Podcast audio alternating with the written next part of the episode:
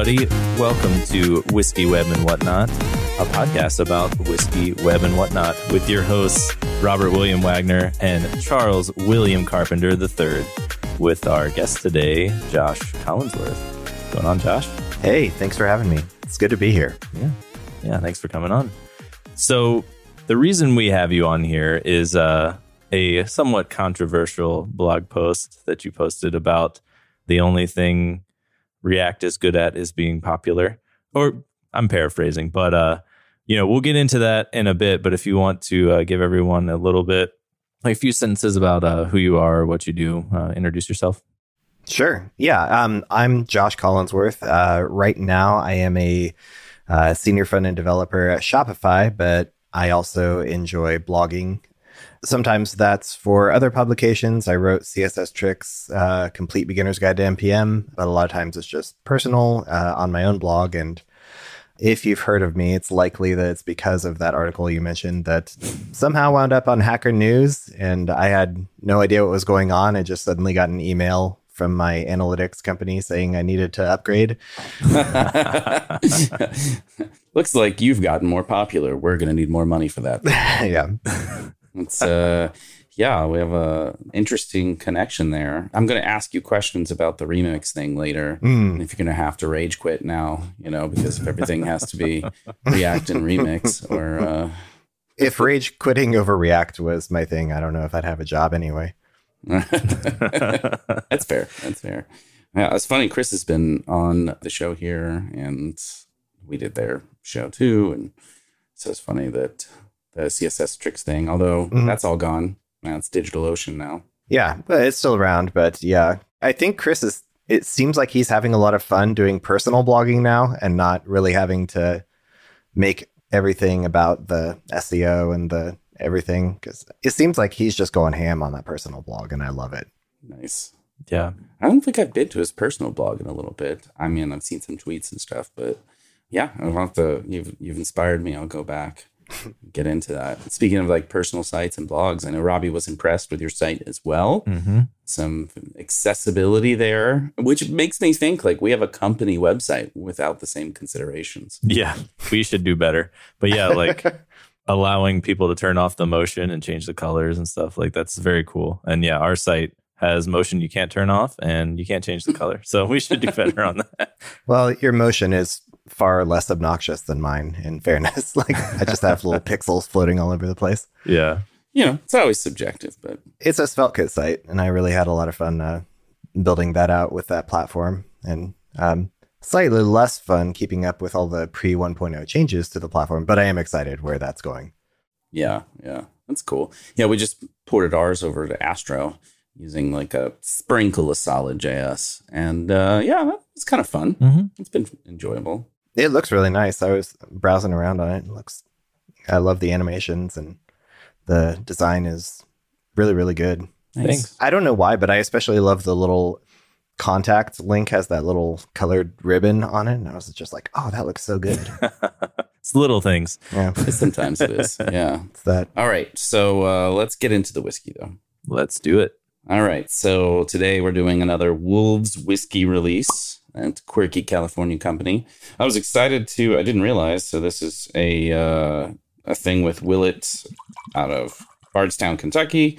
They never tell us explicitly of what how much of what thing is, but it looks like it's 114.7 proof. And let's see here. It's very low content rye, so only 51%. Aged for six years in New American Oak. Maybe that's the Willet stuff. Not sure starting to get a place of sweet more than spice. No barrel finishes, no gimmicks. Oh, sounds like fun. Yeah, let's get into it. Yeah. It's from uh, House A, Southrick 14, if anyone cares. Mm. That's pretty important stuff. and House H, Southrick 6, between the 51% rye and the family estate one. I've heard bad things about that one. Oh, terrible. Yeah. Let's see. Yeah. All right It's confusing how much stuff they do for these like blends and stuff. The last one was like made of from beers mm-hmm. and then further distilled out to be like high proof whiskey into a, a normal whiskey. Okay. Cinnamon, maybe? Smells like a country field. to me. Hmm. Very wheat like, I guess. Oh, strange for rye. So when you walk outside, this is what it smells like for you? Or Well, no. he lives in the country, so Yeah. There's a tiny bit of the nose of it. Like, um, my family would always vacation up in these condos, like up in the woods in Colorado. And it, there is just like a tiny bit of it where, like, you walk outside and you get that woodsy smell. hmm Takes me back there. oh yeah. Yeah. Like it feels like sitting around a campfire, but Hmm. It doesn't smell like a campfire exactly. It just like has that feeling. For me, I'm getting a lot of cinnamon initially. hmm Hmm. Yeah, in the smell and even in the flavor. So it's delivering on that. I see what they mean about the sweetness too. It seems to me kind of like a syrup in there. I don't want to say maple or anything, but maybe like um, I don't know, light caramel or something. Yeah, a little of that. I might just be kind of talking out of my ass here, but it almost feels like it has that kind of texture to it as much as a flavor. Like it feels very round, I think is the word, Mm. In the middle of the palate. Yeah, like it's coating a little bit, right? It has some thickness there, and it's not just Yeah, yeah. that's a good way to put it. I get that. Mine, it's like a little bit salty. Huh. I don't know if you guys are getting that. Not at all. I don't think I would have said that. No. Maybe it's my cup. Maybe it wasn't clean or something. Yeah, it could be that. I did just wash mine before because I wanted to make sure. I'm not always good about that. I ate some pretzels earlier, so Hmm. if I was tasting it, I would think it was just still in my beard. Hmm. See, this is why I don't have one of those. I mean, not just because I can't really grow one, but also, you know, feels like a lot of like excessive cleaning out of crumbs and things like that. And then you've got so many extra accessories. You've got beard combs and wax and oils and I don't know, extra shavers. Yeah. It's not too bad if it's like this short. Like mine and Robbie's are both fairly short. I used to have a very long one that was like down to my chest, and Oh. that one was Oh, more maintenance than actually having hair was, which I don't have anymore, yeah. as you can see. You'd think it'd be the opposite, right? You're just like letting it go and who cares and braid it up or something else. But Yeah. It's a commitment. Yeah, no, a, a great deal of effort goes into any beard that is not just pure, like, I've been in the wilderness for six months. do you still have the Harley from those days or? not much of a Harley guy. Oh, okay. You weren't in. I, I thought you looked like that guy in Sons of Anarchy, the long beard. so- So apparently not. Nope, just a total hipster. Just a walking stereotype. Yeah. Just a fixie, right? That's it. That's the only cycle. That's what my. Yeah. I can respect that though. Like I've tried to grow a long beard a couple of times and it just it gets too itchy and too much to maintain and I'm just like I can't do it. I always would make the joke that, like, your beard, when you grow it out, it has a very pronounced awkward adolescent phase that you've got to get through. Mm. Mhm. and that part is what you're describing and it is truly terrible and it's i've gotten that far again a couple of times. I originally trimmed it shorter because um, my son was born his strong sticky fingers were just all over everything. And so it was just like this is not going to work It's reasonable. yeah. That was almost four years ago and i still haven't gone back because it's just like i can't get through that. I, Yeah. it's just too much. Only so many times in life you can get over that hurdle and you either commit or you don't. yeah All right. Before we go too far down the path of whatnot, which is what we're starting to do, but you know, yeah that's really where my expertise comes into play. Let's try and fake rate this. Hmm. I've had now three little sips. I'm not really getting much more on the finish. Is it? I don't know. Is it me? It's very mild. I mean, it's low rye, so it's not real spicy. There's a little bit of spice, but yeah, it's um, Trying to move it around my tongue and see if I'm catching any bitter or any like woodsy or any earthiness. I don't know. Not really. Maybe a little little green grass in there. I like to eat that sometimes in the summer. so Josh, you said you've listened before, so you know we have a very highly technical scale, a rating system from one to eight tentacles. Mhm. We've started segmenting it by types of whiskey. So this, I think, is fair to just throw into ryes since it's a blend of two different ryes. okay You certainly don't have to. Just whiskeys of all time or by just ryes, whichever you like. yeah One being horrible, eight being the most amazing. Please give me nothing else, and everything in between. I'll let Robbie go first this time, though. Set the standard. I'm not going to set a great standard. I'm going to give this a five because the price point is very high and it is not that great for that price point, in my opinion. right. Josh, your thoughts? Yeah, I was kind of leaning toward the five to six range because it's very, very good. But like you said, for the price point, it's not anything that knocks my socks off, you know? Yeah. I feel like I could reduce the price by a massive percentage and not reduce the quality by a very much percentage. So Right. I'll agree with you actually on the five. Yeah, I think if we were taking into account like marketing and rarity and other things aside from flavor, and uh, I was kind of feeling five six myself, which is a real shame because I like Willett Family Estate. I like the stuff that they're doing at KBD, but then again, for sixty bucks, I can just get their three or four year rye wherever it's at right now, and I think that's pretty good and, and does have a, a more unique flavor to it. So at much above that probably due to price, I'm going to go five with you too. Like it's not bad, and it actually tastes a little different for a rye, and I guess different than a lot of bourbons because you're not getting that. Even though I said syrup, you're not just not getting that level of sweet. So interesting, and I'll be interested to see and like try it maybe in a few days when it opens up more, or put a drop of to a water in there and see if it does something else. But right now, it just kind of lacks complexity. So I'm going five two. Yeah. You've done it. You've done my work for me. How often do you have unanimous score? Um, we're usually pretty close. I think Robbie and I get kind of close, but all three of us, and Josh, you seem actually like you know a thing or two about whiskey. So the level of expertise in our realm, as we're known throughout the world, I think it's yeah, like we're we're dialed in a bit. All right. And you've got a really cool glass too. So you're not doing the Glencairn, you're doing like um Oh, thank you. Yeah, just Yeah. had a little snifter. yeah, I like it.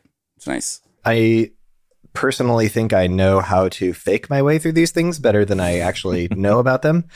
I was a bartender and a server for a lot of years, and the joke I would always say is, um, anybody listening who wants to know, like, this is the trick right here. if you want to sound like you know what you're talking about, use adjectives that have nothing to do with taste. You can just like taste the whiskey and be like, hmm, it's a little bit precocious for me.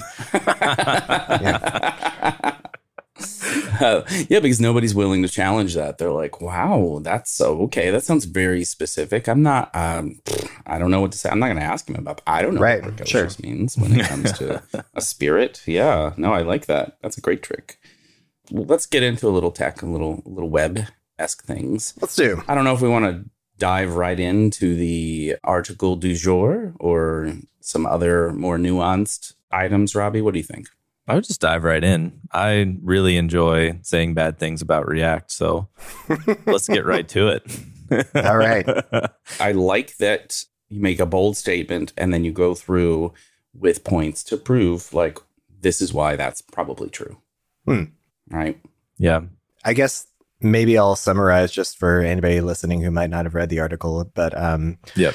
I kind of have this opinion that the article is called The Self Fulfilling Prophecy of React. And it's called that because I feel like at this point, React's popularity is just a self sustaining cycle. We teach developers React because companies are hiring from React, and it just sort of keeps going. And it's the default choice for everything these days, it seems like. But if you look at the reasons you might actually pick a framework, React doesn't really tend to come out on top in any of those given categories, um, whether that's performance or bundle size or um, developer experience, or you can go down the whole list pretty much. And basically, other than actual number of people who work in this thing, uh, it just doesn't really tend to beat anything that's come along since. And um, on top of that, I think it's steeped in a lot of both very Facebook specific and very era specific opinions. And a lot of the frameworks that we're using these days or that have come along since then have been able to evolve or you know start from better places uh, than React has been. I'm the kind of nerd who gets annoyed when things are popular that shouldn't be, and so Yeah. I wrote an article yelling into the void, and I didn't expect the void to pay any attention, but it did. yeah. Like what everything you wrote was things I would love to write about, but then I was like, well, no one's going to read it because everyone loves React, and like people would just hate me more for writing it. and it's like, okay, well, but yeah, it was like there is someone out there that feels the same as I do, and it was just so Ah, refreshing. I'm glad we can have this moment of kinship and that I can not be afraid to be the asshole that everybody thinks I am. Yeah. I think that you made some very fair points that aren't just like, this is hot garbage and you guys are stupid. Hmm. That around the fact that, like, when the decisions are made at that point in time, and they are trying to evolve some of those decisions and they try to implement a few different patterns and things too, in terms of like memory management and uh, things like that. But, like, at the end of the day, it was always just a view layer, right? And there was a billion different opinions around everything that surrounded it, which was uh, going to affect it in a bunch of different ways. And other actual frameworks versus libraries were coming along and solving some of those things by forcing opinions and then moving some things forward technologically or the way that you would think about it at scale. And you there's the other side of things. Like you make a decision and you make a choice and go down a path and then you spend three years there and your application scales or the needs get stretched and maybe something you didn't think about edge cases come along the way and you're still like well i've been doing this for three years and you're digging your heels in and or your manager says well we can only hire people because even out of college and boot camps this is all they learn not thinking like if they actually knew programming fundamentals and you know the vanilla api there's a lot of options to it. So you can't fault the people that were there at the time. They made the decisions that solved their business case at that time, but then, you know, trying to apply it across the board forever and ever, like, you know, mistakes could be made and you got to be willing to pivot and, Yeah. you know, make a, a good business case. I mean, I just think in that sense, you made the arguments behind what would be like a great discussion, like RFC discussion around like maybe we shouldn't be using this anymore because here's some points that could benefit us in a different way. And that's what I liked about it is it wasn't just like this is shit and I've got another smart way because I'm doing this other thing. Hey, you, I'm working on this, and uh, it was a bit more objective and fact based. Thank you. I try to be that and not the. This is the JavaScript library you must be using in 2022 if you want to stay employed or whatever. right. Well, and we've talked about it a couple of times, and like the industry is looking at like maybe we didn't do the right thing for a while, being dependent on the client's computing power and like stuffing everything we could in JavaScript for the single page app and is the multi page app okay? And Mm-hmm. you know, coming back to like rethink that and things like Astro basically providing a build system to allow you to like slide things in as needed rather than because the whole deal. And HTML wasn't so bad and servers are pretty powerful now. And, you know, like is there is there a middle ground? I don't know. Right. And then recently, the core contributors and creators of a lot of these newer frameworks have now started to have some Twitter flame wars around it. I don't know if you've noticed some of that stuff, but uh, putting out metrics about being 10 times faster than your stuff. Oh, right, right, right. Yeah. Mm. yeah, I saw some of that. Yeah. it's kind of interesting. Yeah. Evan You is not a guy I would want to piss off, is what I'll say about that. well, again, I think very much like your argument. I mean, like you said, it wasn't necessarily an argument, it was more of like it was a blog post, but like a white paper around like this may not be the best thing. Everybody's choosing it for kind of these reasons, but let's let's look at it holistically and let's like put some data behind some of the questions. And Sure. that's exactly what he did. He got pressured with uh, a massive marketing announcement and then said, Well, I'm not so sure that's exactly apples to apples. Let's walk through it and see. Yeah. And I appreciate those perspectives. So, Mm-hmm. Yeah, totally. Me too. I think that's kind of what I was trying to get at was React has enough like defaults and assumptions and ways of doing things baked in at this point that I say in the article, like I think a lot of people don't realize that it hasn't aged that well. It has kind of held itself back in some ways, and and the tools that we do now have offer us some advantages that React maybe can't. Like it, it maybe has sort of closed enough doors early enough in the binary tree that it actually can't get to that place anymore. That made sense in my head when I said it and I pictured the binary tree, but I don't know if it made sense for anybody else. But Yeah. Well, can you inverse it programmatically or on a whiteboard right now? I absolutely cannot. well, I'm sorry, we, uh, we can't hire you here at Whiskey Web and Whatnot. but you can show that. anyway, One of the big things for me is like seeing people tweet about.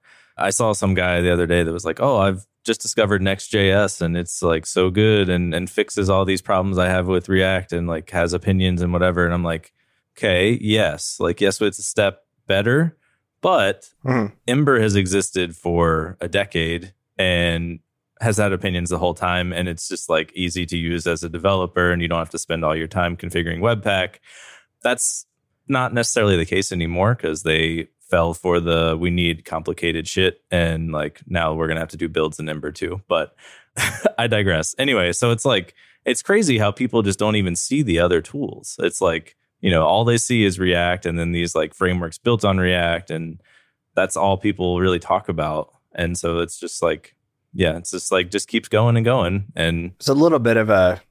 Sorry, I didn't mean to interrupt you. I was just going to agree. oh no go ahead There's a little bit of a like when all you have is a hammer, the world looks like a nail kind of problem there. yeah exactly. And not everyone is willing to like step out of their comfort zone of expertise. Like, I've been through the world of I escaped tables for websites and we intertwined everything and had nested uh, inline styles and crazy stuff like that and fought for the world where we had a separation of concerns. And then, oh, all of a sudden we're adding interactivity and, and jQuery. And then, oh, now we have some tools and helpers to like enhance our thinking. And I feel like it's just basically gone the other way around. Like education is around the way that you build a web app application is well, start with uh, create React app and you know start to see some magic changing on the page. Hmm. Isn't that cool? And this is Yeah. what you're getting at. And so to like try and dismantle that and have them come from a different point of view and thinking, I think is challenging. I was thinking about this today. I think what you're touching on there is I think people kind of forget what the problem was. So when React came around, it was Facebook having lots of issues keeping the data layer in sync with the view layer. Mm-hmm. And that was their problem. And that that reactivity was the big thing that they solved. And so it was because we are, you know, our problem is keeping those things in sync. And so we are going to tightly couple those things, and React is the way we're going to do that. And that's the right way to think about it. But people kind of forgot that middle step and they started thinking our problem is whatever, and React is the solution. Like, React isn't the solution. React is a tool to get you to the solution. Yeah. And your problem was that needed reactivity, that needed coupling. And it's almost like we see what the solution looks like and we think, oh, okay, well, that's the solution. But no, it's just the appearance of the solution. We forgot the original problem. Yeah. I might have gotten a little too deep in my own head there, but I hope that made sense. Yeah. And I think somewhat related, like a lot of people just really like over engineering things. Like there's a, a camp of people that want it to be hard, right? Like they want it to be painful and like I want to just sling a ton of JSX all day and I want to like not be able to read anything and have to use class name and dangerously set HTML and then be like, look how cool I am. I did all this, you know? So it's like those kind of people love it for that because it's like I'm a powerful engineer and I, I like doing this. I think a lot of people don't realize that that applies to them too. I think that like React is not that easy to learn. I would argue it's not one of the easier frameworks or libraries or whatever you want to call it to use either. JSX is especially gotcha riddled and arguably exists to do something you maybe shouldn't try to do in the first place. but I mean, lots of things use JSX, like Astro uses JSX, and like that's great, that's fine. But what I'm getting at is, I think because there's a certain difficulty level with React, it kind of gives you a little bit of like dopamine when you pull something off. Mm. And I think a lot of people don't realize that maybe what they like about React is that React makes it difficult enough for you that you feel good when you do something. and you feel good because you did it in React and you don't feel good because you actually arrived at the best solution to the problem. Mm. I think that's true. Yeah. It's no fun to write HTML. Like, who wants to do that? Right. yeah, HTML and thinking about state management. I think hooks for me personally like really I can see what they're trying to achieve in terms of like singleton like state state without doing the weird reducer thing. But like the loss, I think, of um, component life cycles, Hmm. which was very straightforward and like easy to read and just made a lot of sense. I think the loss of that, and because moving to functional components, what's the other thing that's going to give us some of these things in these hooks and use thing? I think that's a really complex system to understand. So I think if you're like a master of hooks, like good for you. But like, and then also, there used to be all this focus around like, let's worry about performance. Let's like really weed out re-renders and things like unnecessary re-renders. And now it's just like, fuck it. Doesn't matter if it re-renders 40 times for a state change so you can show a modal or something. and all of that is super complex. And I think that like, like you said, you know, getting productive in that in a way makes you feel like a superstar because you're like, look at this cool thing I'm doing. And look at these weird things that don't really look like they relate to that to make it work. Right. Yeah. You feel like the, one of those chefs at the hibachi place, like juggling eggs. And it's like, dude, you didn't have to juggle the eggs to make this dish. This was, That's true. In fact, it, I'm not sure it made it any better. It could have made it worse. But it's entertaining. I don't want my eggs juggled. Whoa. Just the first whiskey. I think that like a very like non-straightforward, less readable complexity probably does empower people. Sure. And why would they want to get rid of that? You tell them they just need an HTML file and some CSS loaded in a link tag, and they're like, "But uh, uh, what?" Yeah. And that's what coming back to the aging point too. Like a lot of that stuff you have to do, like manage um, use effect, like use memo, like making sure that components don't re-render when they're not supposed to. Like these are things that a lot of other tools have solved for you and they're just taken care of. Yeah. And React is still kind of stuck in those old opinions. Yeah, it's like uh, Dan was talking about Solid, where it's the opposite of how React works, where like React will re render everything and Solid will only re render the one thing that changed by default. Like in React, you're doing everything you can to turn off the re rendering because you want to like say specifically which thing to re render, whereas it could just do that, you know? yeah. This is one of the things I appreciate about Svelte as well, is that it just it doesn't need to have a virtual DOM or any of that management stuff. It's just like, yeah, I know where that is. I'll update that for you. yeah, I think I think a lot of that stuff is very cool, and Svelte is very cool. It's very popular, also getting more popular these days. But uh, it's just hard to see. Like, there's no clear winner other than React on the horizon. I feel like. Yeah. Well, maybe if Guillermo flips the switch and puts, you know, allows for other view layers or just says next 14 uses Svelte instead. React would die immediately. That would be in, be a challenge. Apparently, Next.js now is above create React app in npm installs or whatever. Hmm. So that I would be far more likely to try next if I could use Svelte with it. Although I don't know, since Vercel owns both of those, I don't know what it like. Why would SvelteKit be around at that point if that was their plan? Yeah. I suppose, yeah, yeah. I don't know. It's interesting. I do agree with you in the agree around the sentiment. So I've done a bunch of Next over the last few years because people have mig- uh, you know migrated to it to try and like put some sensible guardrails in their React apps. Or oh well, we did it with this weird stack over here. The next iteration, and we're gonna kind of like let's have some rules of engagement and getting the router out of there, like a router as a component sorry to your remix friends. I think it's bananas. Everything's a component, just drives me crazy. And in particular, a router in that way just feels like I don't know why I have to do this thing. So having an escape route out of a component router or a component router, have another Mr. Carpenter. Or a reouter.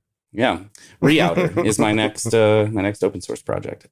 Was like almost reason enough. I liked a few of the other things. I like the API routes, so being able to kind of do some serverless like thingies within this little folder structure over here was kind of nice too. So in that sense, I like okay, if I've got to be here, this is a nicer place to play. Sure, sure. Yeah, I think if I mean I am not using React on my own time uh, really? These days, if I was, I would definitely go with Next. yeah. I'll be the first to admit, like, we all kind of stick to what we know. And what I know right now is SvelteKit, and I am very happy and productive in that world. And, you know, some of that is familiarity, and that's fine. But I guess I can at least make the case for why I'm happy there.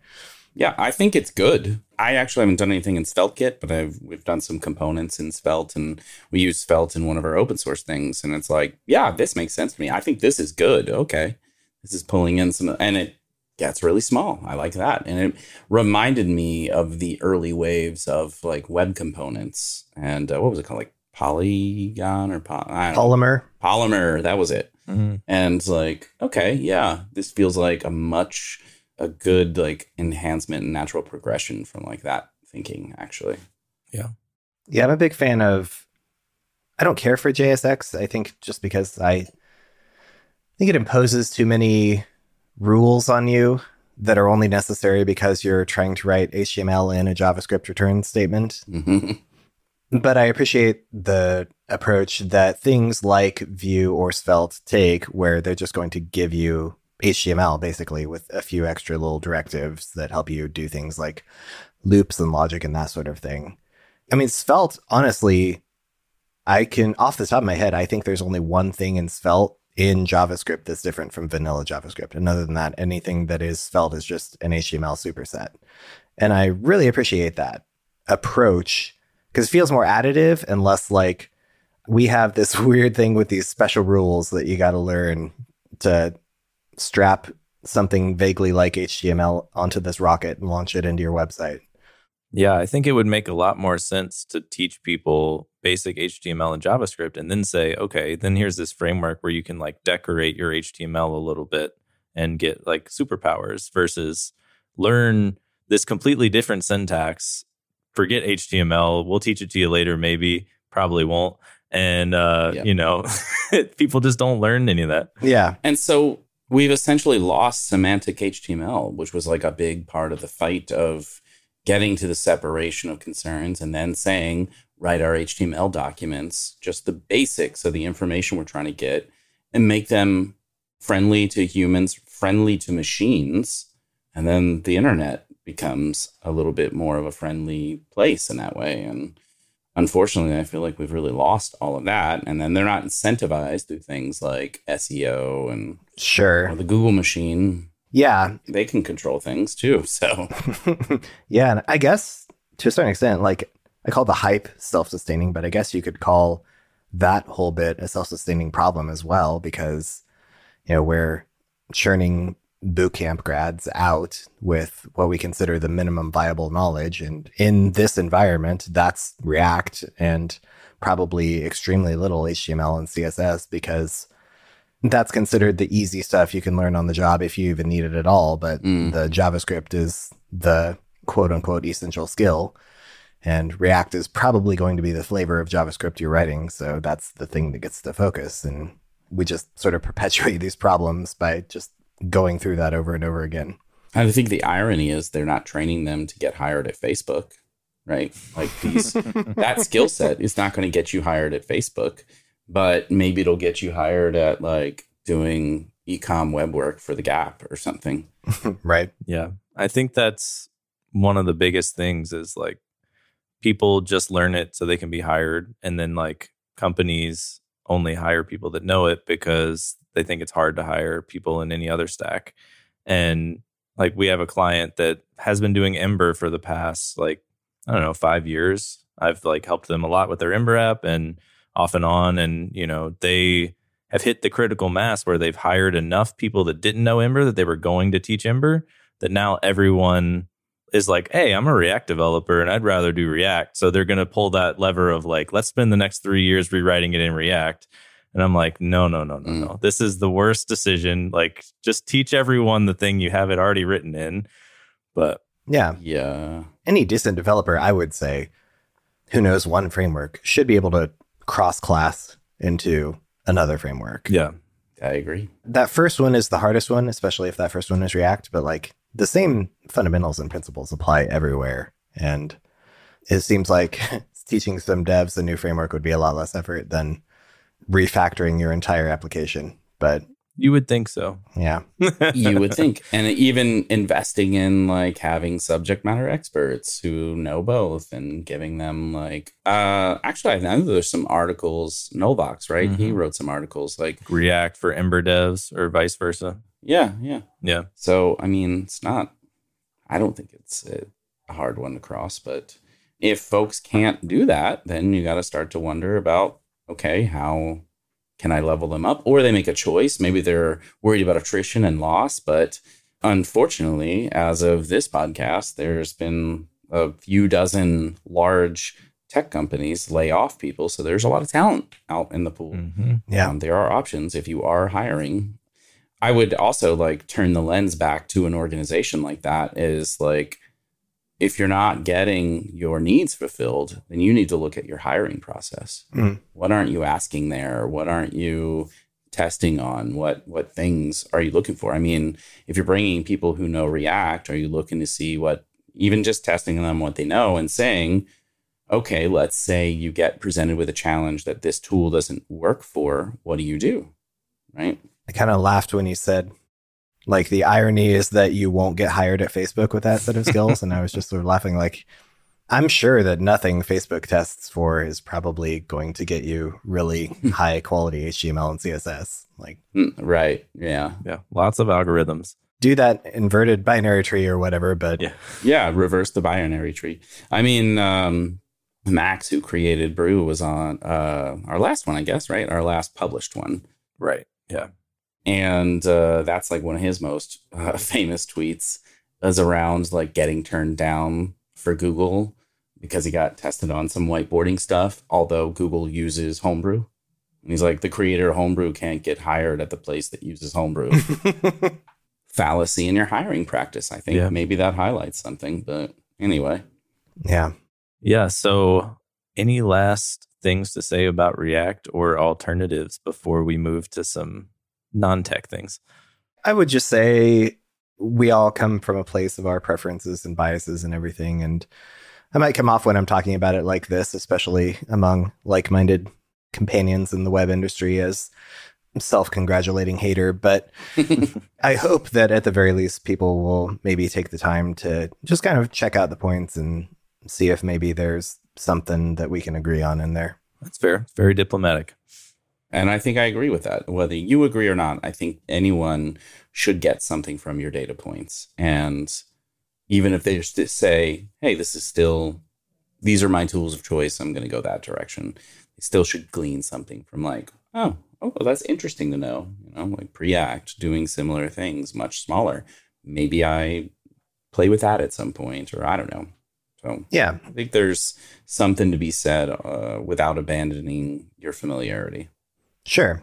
And maybe that's a better way to say what I was trying to say is that like we can we can get very sort of siloed into what we're used to and working with it all the time and just kind of having that perspective of you know, oh, this is what other things are doing. This is how other things have progressed, you know. That's that knowledge is valuable whether you decide to jump ship or stay where you are. Oh, like the pun. Alrighty. So, the real reason we're here, tell us your favorite fonts. hmm My favorite font. That's why Robbie's here. I'm just gonna put that out there. no, I just, Okay. I just read that you uh, were a font hoarder on your, your website. So, just curious, which ones you like? So I have been using RightFont as my font manager, which takes a second to boot up, but I want to say I have like 15,000 different Oh, wow. ones right now. How do you even know which one is there to use? so many to remember. Oh, well, that's just the, that's the, uh, 16,559. Just scroll through, you type in the word and type in the word you want to highlight for the logo you're doing or whatever, and just scroll, scroll, scroll until you see something. Kind of, yeah. Mm, So I was a graphic designer before I was a developer. me too. Yeah, hey, everybody who's a developer either used to be a graphic designer, a musician, or a cook. Like that's where we all came from. Well, I was a photographer Mm. who could do Photoshop that got into graphic design, then was a web designer for a while, and then was asked by a very smart VP of marketing, I think these aren't the same thing. Which direction do you want to go? And I got sick of like managers and PMs and stuff telling me that like the button should be red instead of green because stamp approval.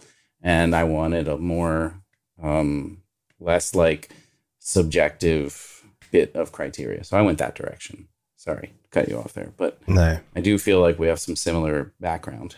Yeah. Yeah. God, nothing got to me more in my designer days when it was just like somebody just walking by your desk and just saying, Nope, I don't like that. Change it. There's no discussion of why or whether that thing like did or didn't meet the criteria or serve the needs of the client. It was just like, "Mm, I hate purple, so no. Right, exactly. I don't do much design work anymore. Most of what I do is just for myself and my own projects. But yeah, uh, choosing a font is probably about 30% of it. Robbie, what's your favorite font?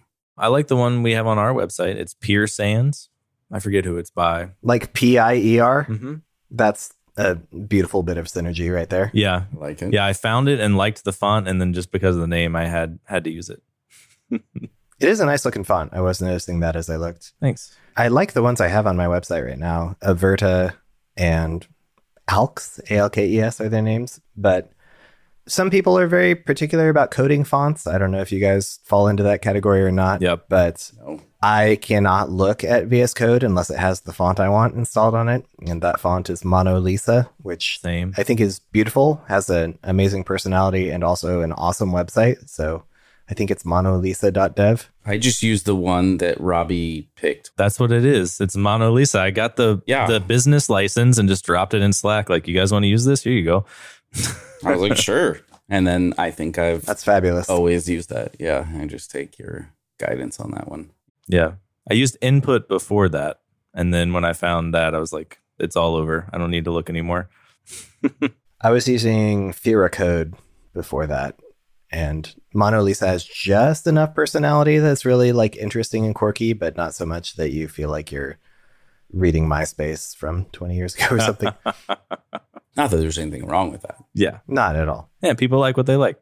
All I know is that I make my uh, font size huge. 48. People always talk about that the last few years. I don't know, just big. I just hit plus plus until it's big enough to see good from here. I'm approaching the age where reading glasses are also on the table for me, and uh, I haven't bought them yet, but I'm real close. Probably gonna need them soon.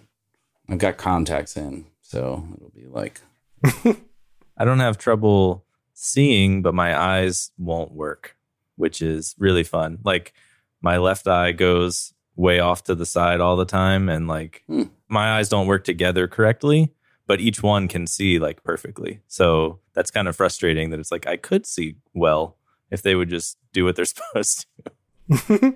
I'm going to need to contact the state of Virginia about your driver's license. It feels dangerous. No, they, they it works well enough for that.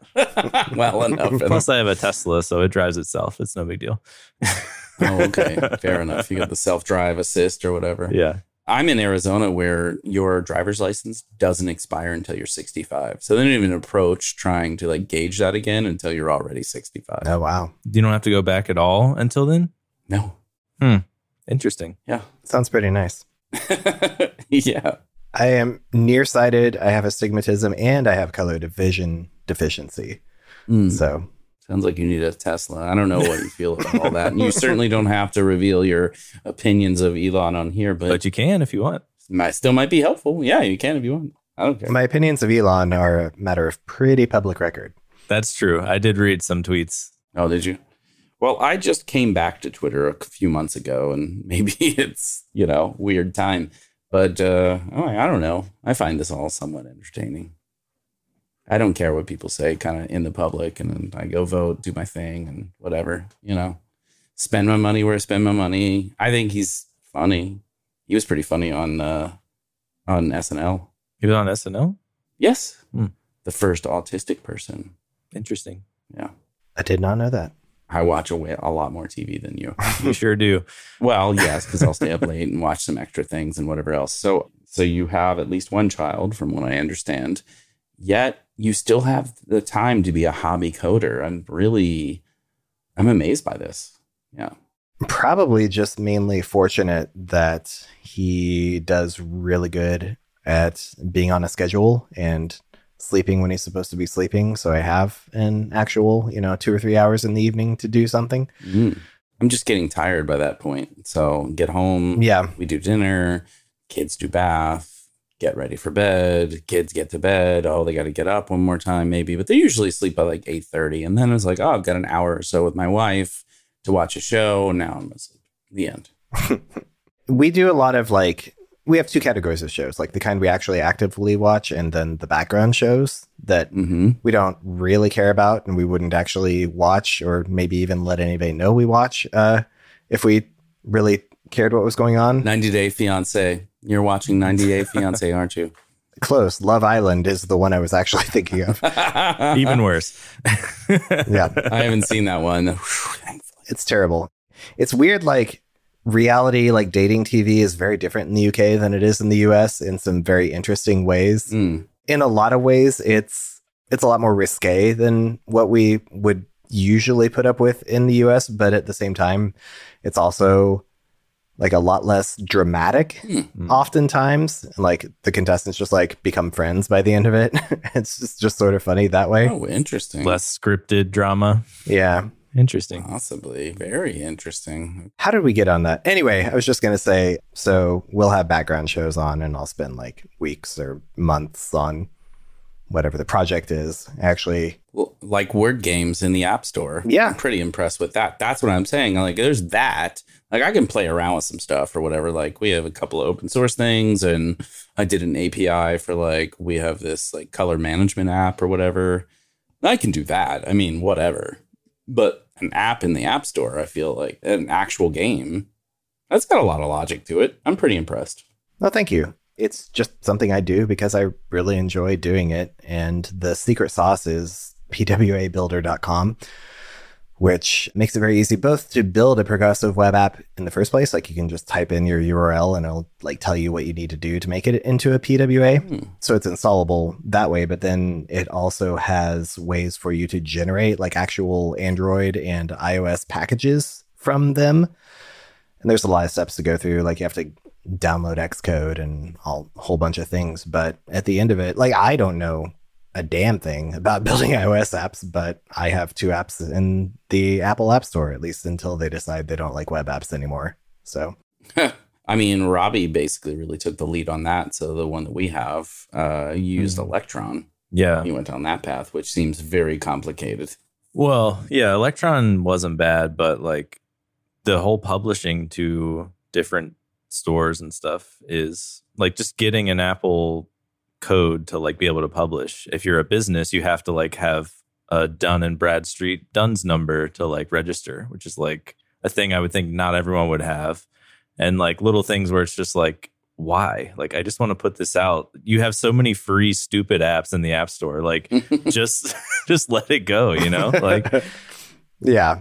Oh my God, there's so many hoops to jump through. It is, yeah, dealing with the app stores is by far the worst part of that whole deal. It's, they work to, very differently, but they both make you do just a million different things to get it in. My least favorite is the Play Store and how you can't even like save your app as a draft until you have actually uploaded all of the images that are supposed to like go on the store listing. Hmm. Interesting. There's just a million terrible things about dealing with the app stores. And if I had a genie willing to grant me one web wish, it would just be like, let us put PWAs in the app stores. Like that's all I want. I don't want another bundle. I don't want anything else. I- I think the Windows App Store already lets you do this, but They're desperate. it's obviously Yeah, does anybody use that anymore? yeah, they're far behind Google and Apple. And Google and Apple, like, they're highly incentivized to protect their walled gardens. They want to Mhm. make those whatever value they can. Yeah, that's true. So why why doesn't Linux Snap allow you to just do PWAs? That seems like the lowest barrier to entry. Snap is so hard. and the most difficult one to test and figure out. Yeah. I have a Linux laptop just to test in Snap, and it's not that fun. It just doesn't work. Like You know? It won't work and then you go post on like a, a forum from ubuntu or whatever because they own snap and all that and they'll just be like why aren't you a better developer? You should know everything. Like they're just linux bros and it's like okay cool. Yeah, hmm. that tracks. yeah. I feel like there was a point in my developer journey when I realized anybody who had that little Linux penguin sticker on their laptop was probably somebody I shouldn't try to go to to try to explain something to me. Yeah, they're they're not friendly. I mean, RTFM used to be a very common thing in our industry hmm back in the day, and it's a it's a mentality. I mean, I think for plus and minuses, I think being helpful and leveling up people around you like kind of helps you. But conversely, I think like okay, you need to go out there and fail a little bit, a little bit before you come to me. Fail a little bit, then come here. Sure. Like try some, and then great. Let me know that you took these like basic, simple steps. sure. Did you open Dev Tools? Because sometimes well and I've experienced devs who, with a few years' experience, I've come across those who don't know what Chrome dev tools are. Didn't know that was a thing and didn't know what breakpoints are. that's what i was gonna say is like you can't expect them to debug when they don't haven't been taught how Right. Like that is a big problem. Like I copied this from Stack Overflow, but it didn't work. Well, okay, how did it not work? I don't know. It just didn't. Like so, yeah. Yeah. And maybe that comes back to the whole like we've taught, you've got accelerators, maybe even schools, just teaching people like make the thing. This is how you make the thing. How do you fix the thing when it doesn't work the way we told you? I don't know. You'll figure that out. Somebody on the job will show you. I don't know. Maybe it's that. I have no idea.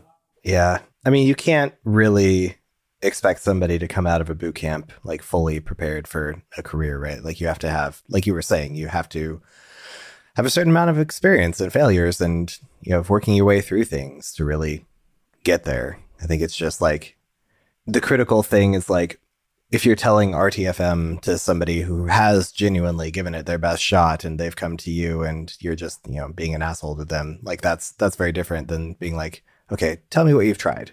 Let's walk through this. Yeah, exactly. Yep. RTFM isn't necessarily like the appropriate answer at this point. I think there's a better way to like get feedback given how people are getting into the industry. Totally agree with that.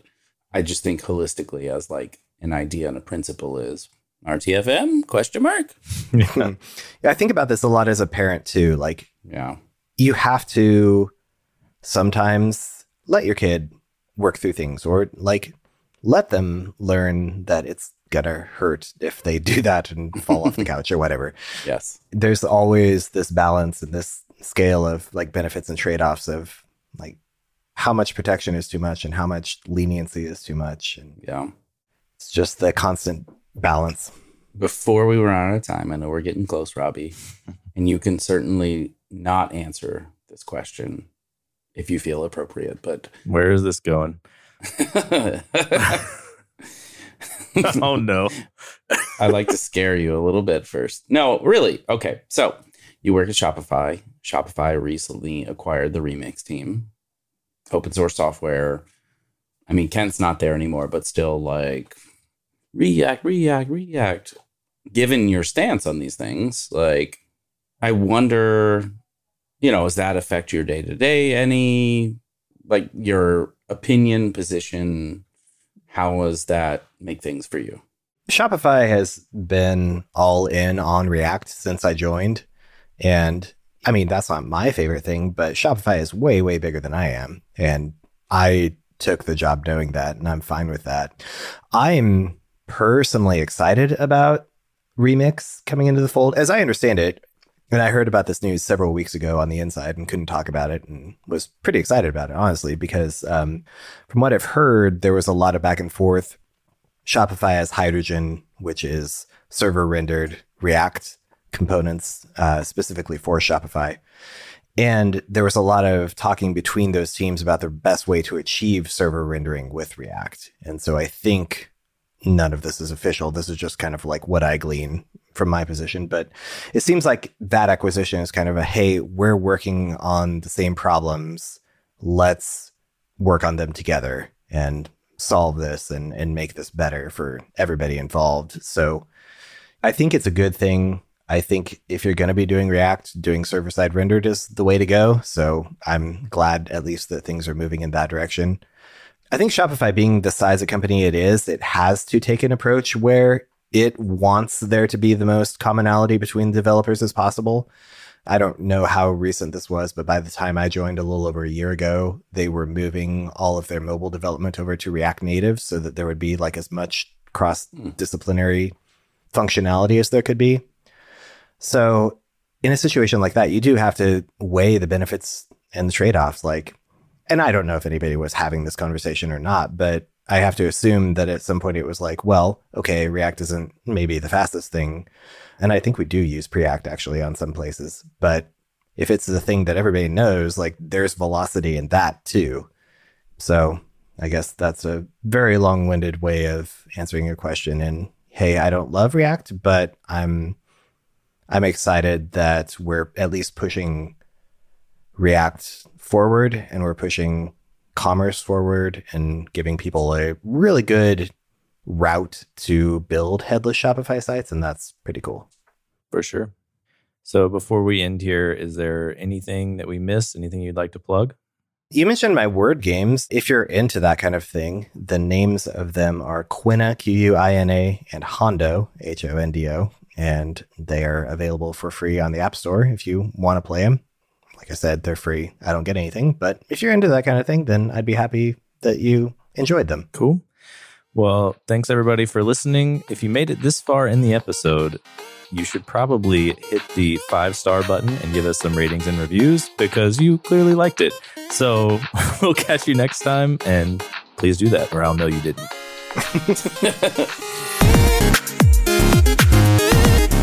Thanks for listening to Whiskey Web and Whatnot.